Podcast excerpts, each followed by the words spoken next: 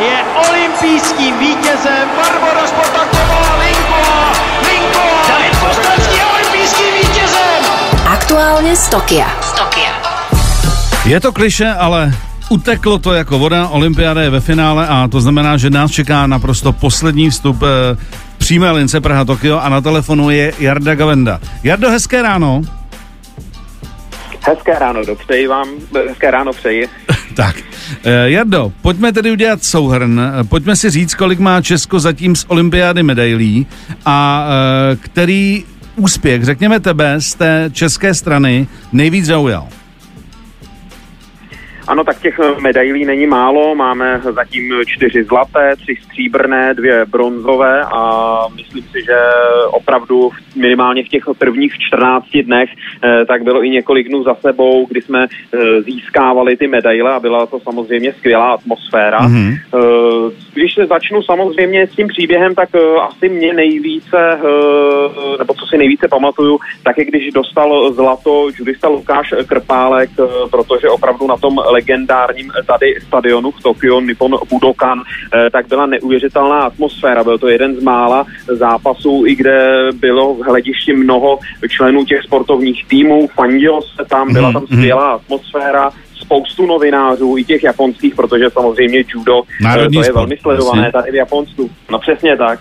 No a to prostě bylo něco úžasného. To opravdu uh, bylo skvělý zážitek a když potom samozřejmě uh, Lukáš Pálek si nasazoval sám tu zlatou medaili, tak to měl člověk husí kůže zkrátka, no, když, uh, když to tam bylo. Takže uh, tento sportovní úspěch, ale samozřejmě nechci zapomenout třeba na tenisky, to bylo taky skvělé. Mm-hmm. Je, bylo ještě něco, co ty si budeš odvážet z olympiády a, a co bude pro tebe takový ten hlavní motiv, krom toho, že si zažil olympiádu, která byla ve všem jinak výjimečná?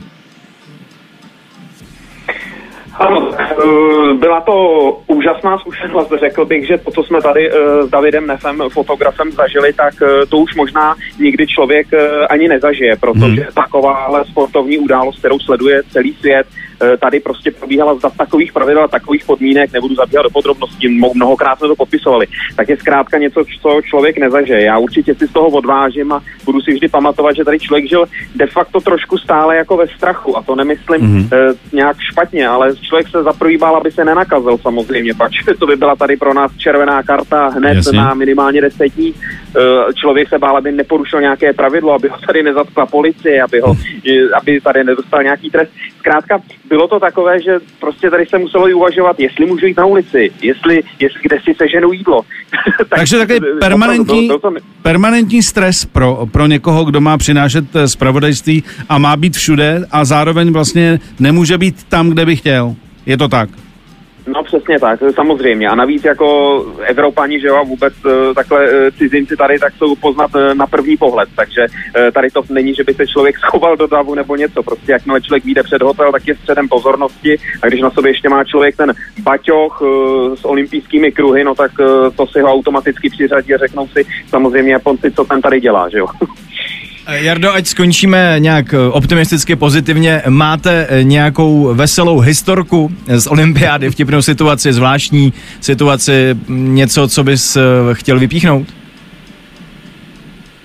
Tak těch momentů bylo několik, ať už na ulici, tak se nás někdy Japonci ptali, jestli je Moskva velká, jak se nám tam líbí, tak jsme museli vysvětlovat, že, že, že, že jsme jako Čeko a Praha, což teda to mě mile překvapilo, protože tady každý čtvrtý, s kým člověk mluví, tak řekne, jo, my jsme v Praze byli, to je nádherný, milujeme vaše pivo a to byly příjemná setkání, ale co budu říkat, prostě jim čeština zní jako ruština, takže jsme mnohokrát vysvětlovali, že nebydlíme v Moskvě, tak eh, to je, to je taková první věc. No a pak se nám samozřejmě stalo, že eh, člověk si kolikrát eh, objednal jídlo, většinou ukázal na obrázek, ale tak to bylo v pořádku, ale nikdy se stalo, že prostě ten jídelní lístek byl pouze v japonštině a prostě člověku dali sebou domů téměř syrové chobotnice, syrové ryby a tak jsme za nevěděli, co, co, co s tím budeme dělat.